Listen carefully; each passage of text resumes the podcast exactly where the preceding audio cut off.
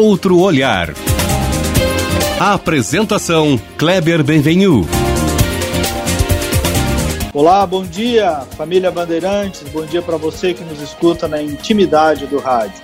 A pandemia gerou muitos reflexos, um deles foi ter acelerado a transformação digital, que é quando nós passamos para o ambiente virtual hábitos, iniciativas, ações de pessoas, empresas e governos. Que o online estava ganhando força já há décadas, isso não é novidade para ninguém. O que mudou agora foi a velocidade dessa mudança. Muitos especialistas estão dizendo que nessas poucas semanas de isolamento social, a transformação digital evoluiu equivalente a cinco anos. De fato, é só perceber como seria a nossa vida hoje sem internet. E isso tudo tem muito impacto importante na economia. O consumo de serviço de streaming dobrou. O Netflix, por exemplo, aumentou em 16 milhões o número de usuários a partir do novo coronavírus. Pequenas empresas do varejo estão se reinventando, algumas, por exemplo, estão usando a plataforma como a do Magazine Luiza para comercializar seus produtos. Vejam só que cross incrível que tudo isso tem gerado. Enfim, lojas, farmácias, até o mais analógico dos empresários está na internet para o negócio não sucumbir ou pelo menos está preocupado com isso. Eu sou o jornalista Kleber Benvenu e para emprestar um outro olhar sobre esse cenário, eu converso com um dos maiores especialistas em transformação digital do país, na teoria, mas principalmente na prática, Márcio Coelho. Ele é CEO da Brivia 10, uma das principais agências de estratégia, experiência e comunicação do Brasil. A empresa possui cinco sedes no país e uma no exterior. Começou aqui em Novo Hamburgo, e hoje está atuando fortemente em todo o Brasil, inclusive para além mar, com uma sede em Portugal, em Portugal, negócios pelo país e pelo mundo. Márcio, bem-vindo, bom dia, bom sábado para ti, obrigado por ter aceitado aí o convite. Bom dia, Kleber, bom dia aos amigos, um prazer estar aqui com vocês e poder trocar um pouquinho aí de experiências e dar aí o nosso olhar sobre o momento, né, meu olhar sobre o que está acontecendo e também tentar contribuir. Isso aí, legal. Márcio, uh, o, o, ambiente digital, como eu disse no começo, já tinha uma importância para uh, muito grande antes da pandemia, agora virou essencial, é um bem essencial. As pessoas pedem comida por aplicativo, fazem mercado por WhatsApp, conversam com, com parentes e amigos por vídeo, até esse viés afetivo muito por aí. Enfim, eu queria te ouvir uma abordagem geral antes de que forma isso impacta na jornada de consumo e de comportamento das pessoas e das empresas? Bom, Kleber, é um processo, na verdade, que não tem é, novidade, o que a grande novidade é a velocidade, né? Então, até bem pouco tempo atrás, inclusive, essa história de transformação digital tinha uma certa dúvida qual era o significado dela, né? O que, que significa, o que, que é transformação digital? Existem abordagens, inclusive, o mercado acaba construindo isso, abordagens, abordagens diferenciadas sobre o conceito de transformação digital. Mas a transformação digital, a verdadeira transformação digital é a transformação de como as pessoas se relacionam com o mundo, com as coisas, né? Cada vez mais transformada pela tecnologia, a tecnologia que é cada vez mais transparente a mudança de hábitos, a mudança de comportamento das pessoas, ela, ela, ela, ela já aconteceu há um bocado de tempo, a gente só está vendo neste momento uma absoluta uh, necessidade, por não haver alternativa, né, de a gente mergulhar em conceitos, em ferramentas, em soluções, em, em, maneiras de fazer as coisas que a gente já poderia fazer antes, mas que agora, pela, pela impossibilidade de fazer de maneira diferente, a gente se dedica mais. Né? Então, o que a gente vem observando é, já há bastante tempo é que é, houve uma, uma transformação da maneira como as pessoas interpretam a tecnologia. Essa é a grande transformação, que acaba sendo uma transformação cultural, né? uma transformação de como as pessoas enxergam a tecnologia que a serve. E eu costumo dizer, a tecnologia que serve é a que me serve, né? não que a gente está a serviço da tecnologia, a, serviço, a tecnologia que está a nosso serviço. Então, houve um tempo em que a tecnologia era como se fosse um, as ferramentas tecnológicas eram como se elas fossem um ente alienígena na nossa vida, né? a gente precisava se adaptar às coisas e ter capacitação para lidar com a tecnologia. A grande evolução tecnológica, a grande transformação que possibilitou uma transformação da sociedade foi que a tecnologia evoluiu para o nível mais humano, mais das interfaces. Então, a maneira como a gente se relaciona com a tecnologia mudou muito. E, obviamente, que nós também mudamos, né, na maneira como fomos aprendendo, e a curva é, de aprendizado acelerou-se muito, pela, pela mudança das, das, gerações, inclusive, gerações que já nasceram é, dentro de um novo contexto tecnológico, né? Tu não precisa explicar para uma criança o que é internet, aliás, tu não deve explicar, porque ela não entende a explicação. Internet é algo que simplesmente existe, né? Não existe vida sem internet para os meus filhos, por exemplo. Então, essa é a grande transformação. É como assim, a gente vive é, naturalmente com tecnologia. É como alguns dizem, Márcia, é como a água uh, está para o peixe dentro de um aquário, né? Não precisa explicar. Ele já nasceu e ele vive para o peixe, tudo é água. É um pouco desse jeito que essas novas gerações já se comportam em relação à tecnologia, né?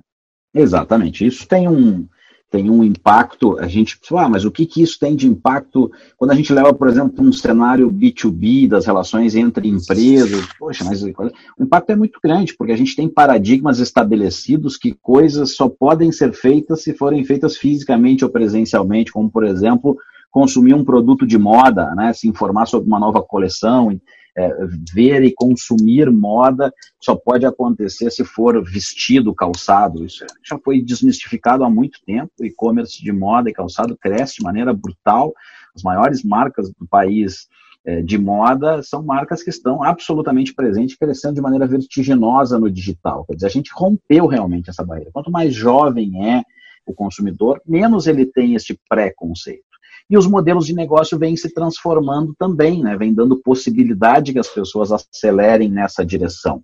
Se a gente olhar, por exemplo, o e-commerce na Europa, o maior desafio do e-commerce na Europa é, é em relação à devolução, porque lá a, a cultura de comprar e devolver é, é, muito comum. Então, se o cara não tem barreira para comprar online, ele compra, experimenta. Se não, não servir, ele devolve. Né? A logística é eficiente. Dizer, são outros paradigmas. Não é essa coisa do não posso transacionar porque é inseguro, porque eu não sei se vai dar, eu vou ter é, dificuldade de usar o produto. Não, isso já foi superado. Essa e foi superado em diversas dimensões do consumo. Né?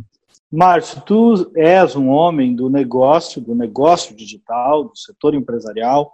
Uh, e é, é, um, é, apesar de ser um empresário bem sucedido na área de tecnologia, raciocina também o negócio como um todo. Por isso que eu queria te fazer uma pergunta, eventualmente, para quem está nos ouvindo, tem uma empresa e precisa iniciar esse, esse processo empresarial que ainda é absolutamente tecnológico. Vamos pensar em um pequeno comerciante que está nos ouvindo agora. Qual é o caminho que esse iniciante aí, por onde ele deve trilhar para começar a ter também uma, uma ativação digital? Acho que tem uma coisa muito importante, principalmente para aqueles que não nasceram no momento digital, e muitos dos nossos empreendedores estão numa geração que é a minha geração, ou até anterior à minha, né? É, que, que, apreciam a tecnologia da janela, ou seja, veem a tecnologia evoluir, não vivem, né, não nasceram num momento onde tudo é organicamente conectado e tudo digitalizado. Aí a gente tem uma barreira de achar que essa tecnologia, que essa, essa mudança tem alguma coisa para fazer para embarcar. Não, basta que a gente viva isso. Então, a simplicidade né, é, é, de embarcar nas ferramentas tecnológicas, embarcar sem medo do erro, né, do erro honesto, quando a gente está buscando fazer as coisas, embarcar, porque esse, isso é o mais importante, testar muito rapidamente as coisas e ajustar muito rapidamente. Não existe mais tempo para aquela coisa de pensar, não, eu vou pensar exatamente como eu vou agir, vou planejar tudo, eu vou agir certinho. As pessoas não esperam que você seja 100% certinho né, nos seus, na, na, maneira como vai transacionar. As pessoas esperam que você corrija rapidamente as coisas, porque é assim que o mundo vive muito hoje, né, corrigindo-se, corrigindo-se, ajustando-se numa velocidade muito grande. Então, acho que para aquele que é um pequeno empresário, aquele que está buscando fazer, é, eu quero vender para o WhatsApp, mas eu não sei como. Observe, observe que as pessoas estão, como é que as pessoas estão comprando. Na sua casa você vai encontrar exemplos. Como é que seus filhos estão comprando, estão relacionando, estão consumindo conteúdo, estão, estão se conectando com produtos e serviços. É, imite o que está sendo feito, né? Observe como os humanos estão se comportando e seja o que nós somos, humanos que se adaptam, né? Com, com velocidade, sem é, grandes pré-conceitos. Né? Tem sempre um temor porque a gente não conhece e acha que pode gerar muitos riscos né? Óbvio que é importante se informar, à medida que avança, é importante fazendo ajustes e profissionalizando as suas ações, mas a gente precisa agir. Nós vivemos um momento que é um momento de ação. E o pequeno empresário, ele é um vetor de ação, porque são milhares, milhões de pequenos empreendedores. À medida que eles se movimentam, eles vão trazendo toda a cadeia de valor a reboque. Né? Então é importante que a gente se movimente. Acho que o, o, o conselho mais importante, que duas coisas super importantes. Seja verdadeiramente o que você é como empresa, como pessoa, né? Mantenha a sua, a sua razão de ser, a sua maneira, os seus princípios, leve isso para qualquer meio que você for fazer, porque isso é a essência do valor que você leva adiante, né? E rapidamente se adapte, embarque cometa os seus erros, ajuste os seus erros, evolua, observe o que o, o que o mundo no teu entorno está fazendo e vai se adaptando, porque não tem outro caminho, é uma questão de sobrevivência. Bem interessante, porque talvez a grande chave que tu estás dizendo aí, para quem ainda não vive essa experiência no ramo empresarial, é não tenha medo, aperfei aperfeiçoe-se, né? Com o andar, com o primeiro passo, o segundo passo e junto dele o aperfeiçoamento. Isso é assim na vida de qualquer empresa em outras áreas e não só da tecnologia, a partir da tua essência, que é um princípio que também uh, é da vida, não é só do digital, e que serve para ser, ser aplicado também nesse ramo. Mas eu queria te ouvir, Márcia, agora sobre essa experiência que muitos, pela primeira vez na vida, e que ainda divide opiniões, estão vivendo, que é o tal do home office, né? Trabalhar de casa, no meio dos filhos, da esposa, do cachorro, é, dá certo mesmo. Eu sei que a tua empresa, a Brivia 10, é uma referência disso, já adotava um modelo bem dinâmico entre os colaboradores. Eu queria te ouvir um pouco sobre esta experiência da Brivia e também sobre a tua visão em relação ao home office. Perfeito, é um, uma boa pergunta porque é realmente uma mudança muito importante na vida das organizações. Nós vivemos isso há uns dois anos já. Não só o trabalho remoto, mas o que a gente chama de trabalho distribuído, né, que é diferente de trabalho remoto. Você estar remoto é uma coisa, você ter 40 pessoas interagindo, trabalhando no mesmo projeto, todos de maneira remota, nenhum sentado um do lado do outro, é trabalho distribuído, com tarefas correndo em paralelo, outras em sequência, essas pessoas se comunicando o tempo inteiro e, e, e sequenciando atividades, né, se autogerindo e fazendo com que o trabalho, de uma maneira geral, ele evolua e vá sendo validado ao longo do tempo, de maneira que quando a gente chega no processo lá no final, a gente vai ter o produto adequado da maneira como a gente é, desenhou, ou mesmo que não seja da maneira como a gente desenhou, mas adequado porque foi corrigido também ao longo do processo. Essa lógica, ela mistura muitos conceitos, né, os tais dos métodos ágeis de trabalho, ferramental, cultura mesmo, no sentido de maneira de se relacionar, pequenos rituais que a gente deve seguir, tem uma série de coisas que são é, boas recomendações. A gente até criou um, um, produto aí, um serviço que a gente chama de Be Nomad, né? Seja nômade, seja trabalhe de qualquer lugar, é um suite de soluções que envolve plataforma tecnológica, capacitação, comunicação, enfim, para que qualquer empresa de médio, grande porte aí possa é, realmente se, se, se, desconectar do ambiente físico e trabalhar de maneira distribuída. Mas a gente é, é viveu isso de uma maneira muito estruturada porque a gente começou é, com uma série de investimentos de plataforma, e foi testando muita coisa, né, e validando e testando ao longo de um bom tempo, é, já, já de uma maneira bastante intensa. Então, o nosso processo, como alguém que é um agente de transformação, ele foi um processo sofisticado e intenso, né? Intenso, é, é, muito concentrado e muito discutido e etc. Foi um processo diferente é, diferente do que a gente está vivendo agora, que é jogar todo mundo com muita rapidez. A gente fez isso porque a gente acredita que é importante para o nosso negócio, independente de crise, do momento que a gente está vivendo, é importante para o nosso negócio poder trabalhar com pessoas de qualquer lugar do mundo e criar os times de excelência para entregar resultado para o nosso cliente.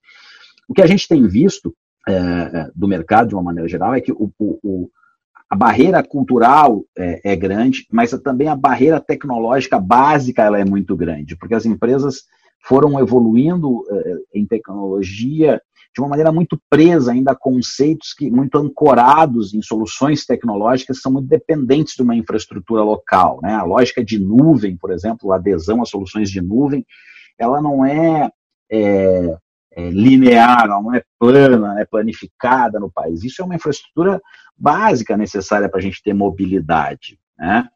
Então, eu diria assim, em, primeiro lugar é que é, existe sem sombra de dúvida, paradigmas, existem paradigmas importantes a serem quebrados.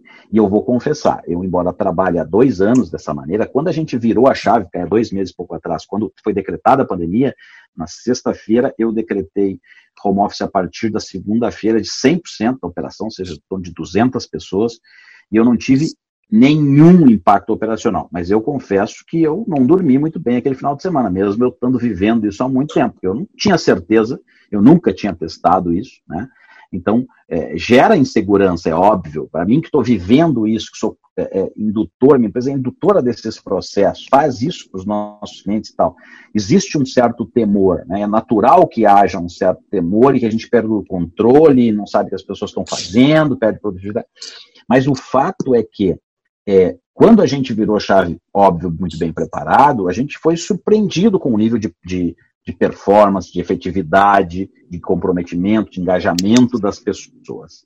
Eu posso dizer que sim, existe muito ganho, é um cenário diferente, desafiador, mas existem muitas possibilidades nesse trabalho e é possível fazer qualquer tipo de trabalho distribuído e remoto. Né? É o primeiro ponto. Assim, tem um, tem um, um ganho de possibilidades. De outro lado, não, a gente não pode negligenciar a preparação necessária. A gente agora não tem mais tempo para preparação. Então, assim, quem se preparou, se preparou, quem não se preparou, está atrasado e vai precisar fazer. E aí está enfrentando dificuldades. Nós vamos encurtar o processo de adoção, nós vamos resolver as dificuldades no forceps, porque não tem outro caminho. Né? Gente não tem o que fazer hoje. Os, os, os São Paulo, por exemplo, eu tenho o escritório lá, hoje com uma necessidade lá, tá com 40 e tantas pessoas, com 50 pessoas lá, não tem ninguém no escritório. É, tá todo mundo em casa, não tem alternativa, as pessoas não têm como ir trabalhar, não tem que fazer, né? É, para mim está mais tranquilo, porque enfim, já estava preparado para isso e tal. Aqueles que vão ter que fazer, que estão tendo que comprar, por exemplo, tem muito cliente meu, inclusive, que está comprando nesse momento, comprando notebook, porque não tinha sequer o equipamento notebook para que as pessoas, as pessoas pudessem usar em casa. Vai acontecer, né? A, a, a transformação vai acontecer no forceps. Né? Agora, o que tem do outro lado é, desse processo é positivo, posso garantir que é positivo. Né? Não digo que seja necessário, ou tampouco que a alternativa seja viver 100% nômade, como nós estamos hoje aqui é, na Brívia, mas, mas que é uma alternativa muito poderosa para muitas empresas, muito poderosa e muito importante, inclusive, para a mudança de paradigma, de comportamento.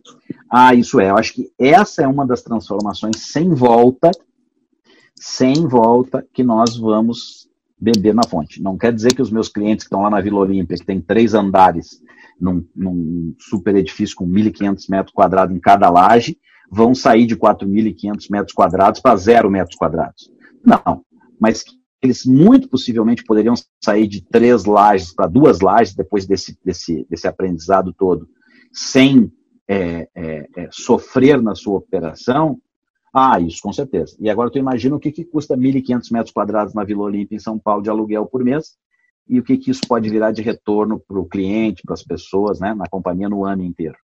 Então, é um processo importante, transformador e que vale todo gestor observar com muita atenção porque tem um potencial muito grande para as organizações. É, Márcio, eu permito uh, colar ao lado do teu depoimento o meu depoimento aqui, também como gestor, claro que em escala menor, uma empresa de um time de 18 pessoas, a critério, né, que tinha a Brivia, vou te confessar, a Brivia 10 já te confessei pessoalmente, como um paradigma, inclusive desse comportamento, da cultura nômade, do trabalho remoto, né? A pandemia, como tu citaste aí, eu me enquadro entre. Já, já cogitávamos entre os sócios, eu, a Soraya, o Rafael e o Tomás, de adotar pelo menos um modelo misto ou de experienciar uh, alternativa do home office, porque o nosso tipo de, de trabalho de gestão de imagem e reputação permite uma operação. Bom, a pandemia, nós nos enquadramos aí nesse caso que tu citaste, em que a pandemia nos obrigou a agir desse modo. E também o resultado, é, para confirmar a tua tese aí, é o mesmo que o de vocês. Nenhum déficit operacional. Nenhum, pelo contrário, um retorno, um rendimento e uma disciplina surpreendente da equipe. Claro que eh, tu trouxeste também, a gente precisa adaptar um modelo, precisa criar regramentos, continua sendo uma empresa que tem padrões, que tem algumas disciplinas de horário, mas de fato é uma mudança, é uma experiência incrível. Assim, nós agora a partir do momento em que Porto Alegre liberou o retorno de atividades de empresa como a nossa, para testemunhar também, Márcio, a gente criou um protocolo que, com uma duração de um mês, permitido com que cada colaborador deliberasse uh, sobre se quisesse voltar, se quisesse adotar um modelo misto ou se continuaria uh, 100% home office. Nós tivemos adesão de três pessoas que decidiram voltar. E às vezes até por circunstâncias domésticas, que para eles não tem um ambiente doméstico que viabilize uh, trabalhar em casa. Enfim, como tu disseste aí para confirmar, Márcio, é uma alternativa poderosa essa. Nós passamos a fazer, temos muitos clientes no interior do estado, uh, passamos a fazer atendimento uh, presencial por meio de videoconferência, que era algo que não se usava, uh, com muito mais frequência e assertividade do que antes. Então, como tu disseste, né, Márcio, vem para ficar esse tipo de ferramenta e todo gestor tem que estar atento. Não há dúvida, não há dúvida. E, e a gente pensa assim, ah, muito bem, mas vocês são empresa de serviço, isso não se aplica é, às indústrias, por exemplo. Certamente o chão de fábrica da indústria não se aplica, mas existem inúmeras atividades na indústria né, toda a força de vendas, de relacionamento com o cliente, de, de back-office, de financeiro, fiscal, contábil, essas pessoas não necessariamente precisam se deslocar. Por que, que elas precisam se deslocar fisicamente? Né? Não tem necessidade. Quando eu falo dos meus grandes clientes, por exemplo, que têm aí superestruturas de, de marketing lá em São Paulo, em, em locais muito centrais e tal, a, a, flexibilidade de poder deixar essas pessoas trabalharem de casa, tendo ferramental, tendo acompanhamento sobre isso, ela, ela facilita muito o trabalho, o trabalho conosco, inclusive, porque a gente pode marcar reunião a qualquer horário sem se preocupar com o trânsito, com a criticidade, se vai chover, se não vai chover, né? Então, assim, a gente se desprende de amarras que a gente está vendo aqui agora que elas eram apenas conceituais, estavam na nossa cabeça, porque é absolutamente possível viver sem elas, né? E isso transborda para inúmeras outras coisas, né? Aqui é só uma demonstração é, epidérmica, né? Porque envolve o nosso trabalho, de como a transformação digital mexeu nos hábitos e nas possibilidades que nós humanos temos para nos relacionar e tocar a nossa vida. Márcio, nós falamos bastante até agora de empresas, até do cotidiano familiar, mas eu queria tocar num ponto que também é importante, que se trata da transformação digital dos governos. O setor público, te parece, está sabendo, que é sempre, uh, em tese, mais demorado para dar respostas às transformações, está sabendo lidar com essas novidades, tanto no sentido da comunicação, estrito senso, mas como na própria prestação de serviços ao cidadão. Os governos ainda estão muito longe dessa transformação? Eu acho que, como nunca, os governos estão atentos, né? É, talvez eles estejam atentos e, e, eu acho que assim as iniciativas elas estão presentes, algumas mais evoluídas, algumas mais atrapalhadas, mas elas estão na pauta, como nunca tiveram, porque também acho que não pode ser diferente, né? Principalmente se a gente olhar, por exemplo, os estados, a dificuldade financeira dos estados, a possibilidade de digitalização de muitos processos, de mudança da forma como a gente se relaciona com o cidadão, ela proporciona eminentemente reduções importantes de custo e aumento de eficiência, de transparência. O digital conversa muito com transparência, com rastreabilidade de tudo. Então é algo que eu acho extremamente estratégico e importante para um governo. Né? Se a gente for olhar sob o ponto de vista de, de números, acho que o pessoal compartilhou inclusive uma matéria do valor aí que eu também estava olhando, que é falando sobre o nível de adoção né, dos governos, é, nível de ministério, nível de estado, enfim, né, de prefeituras. A gente tem um nível de adoção ainda de práticas e processos digitais muito, muito pequeno. É, muito pequeno, dada a, a urgência né, deste, deste, tema. Eu acho que é, dentro das externalidades positivas desse movimento, que gente, desse momento que a gente está vivendo, a gente vai ver aí é, uma transformação grande nesse sentido. A gente sempre lamenta muito, primeiro, que as transformações têm que acontecer impulsionadas por crises, né? Perdão, mas isso é do humano. Agora, é, nesse momento a gente lamenta mais porque é uma crise que, que mexe com o que nos é mais valioso, que são vidas, né? Mas o fato é que depois desta crise, certamente, certamente nós vamos ver é, muitos movimentos importantes de transformação digital no governo. O governo federal, ele, pela sua característica mais liberal, ele tem na sua pauta a transformação digital de maneira mais estruturada. Né? A gente tem aí os interlocutores importantes tratando disso. Nesse momento, né, tudo mais tenso, mais complexo de ser é, conduzido, mas é, é, uma pauta cara ao governo federal. O nosso estado aqui é um estado que está bastante atento, bastante preocupado com uma série de serviços digitais sendo disponibilizados. Então eu acho que assim a gente está numa, a gente está, eu diria, nós ainda não estamos na estrada da transformação digital nos governos, mas nós estamos ali numa, numa via lateral que está andando, acelerando e está e tá migrando, entendeu? Ali na frente a gente vai entrar numa estrada é, importante de transformação. Esse momento, por exemplo, rompeu com paradigmas como o da telemedicina. Né? É, a telemedicina não tem mais volta, a telemedicina vai ser algo é, altamente transformador na saúde do país. A gente está vendo na telemedicina agora rodando, a gente superou essas, essas proteções, essas preocupações que precisam existir, claro, o debate precisa existir, mas que, que, que muitas vezes até de maneira corporativista tolhiam a evolução né, e nos limitavam em termos de capacidade de, de evolução tecnológica nessa área da saúde. E eu acho que a gente cruzou essa fronteira, na minha opinião, a gente não volta mais atrás, nós vamos ter uma grande transformação na área da saúde, é, nos serviços de saúde, usando os serviços de telemedicina, conectados com inteligência artificial, aprendizado de máquina, com integração de fontes de dados, né?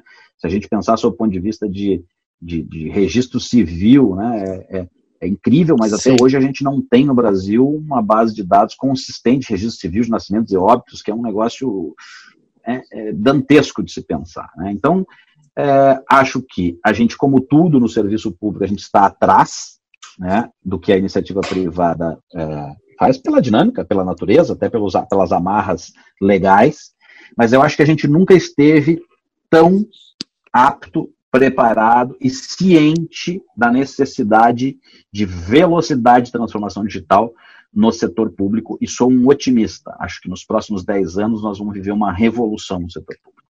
Márcio, 30 segundos aí para a gente encerrar. Era sobre isso que eu queria te perguntar. A visão sobre o futuro, sobre o Brasil.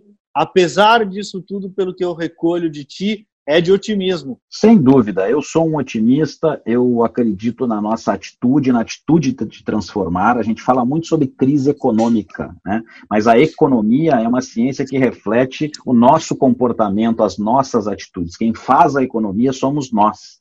Então, nós podemos transformar o cenário. É uma questão de nós olharmos, nós empresários, nós cidadãos, olharmos em direção ao futuro de uma maneira otimista e construirmos o futuro. O futuro não depende do Estado, o futuro depende de nós, de nós fazermos acontecer. Então é um momento, e felizmente a gente vem, vem tem visto iniciativas muito interessantes da, da, iniciativa privada, dos empresários, de pessoas físicas, de todos os setores e categorias, de se unir para construir solução são nos momentos mais dolorosos, nas guerras, nas grandes batalhas, que a gente encontra nossas maiores fortalezas. Eu acho que a gente tem total condição de passar por isso melhor, e, e mesmo a gente estando enfrentando uma guerra contra um inimigo invisível, nós nunca tivemos tantas pessoas do lado de cá dessa batalha. É a humanidade toda reunida e olhando para frente para colher resultados no futuro. Então, sou um otimista, acho que sim, nós temos um cenário de possibilidades inúmeras de melhor. Bom dia, Márcio. Obrigado, tá bem? Obrigado, bom dia. É, a grande mensagem desse sábado de manhã, de tudo isso que o Márcio disse, é uma pessoa com quem, sempre que eu falo, eu aprendo, é tecnologia a nosso favor, não tecnologia como um fardo. Nós vamos aprender muito com tudo isso que nós estamos vivendo. Obrigado pela sua companhia, um ótimo final de semana e até o próximo programa.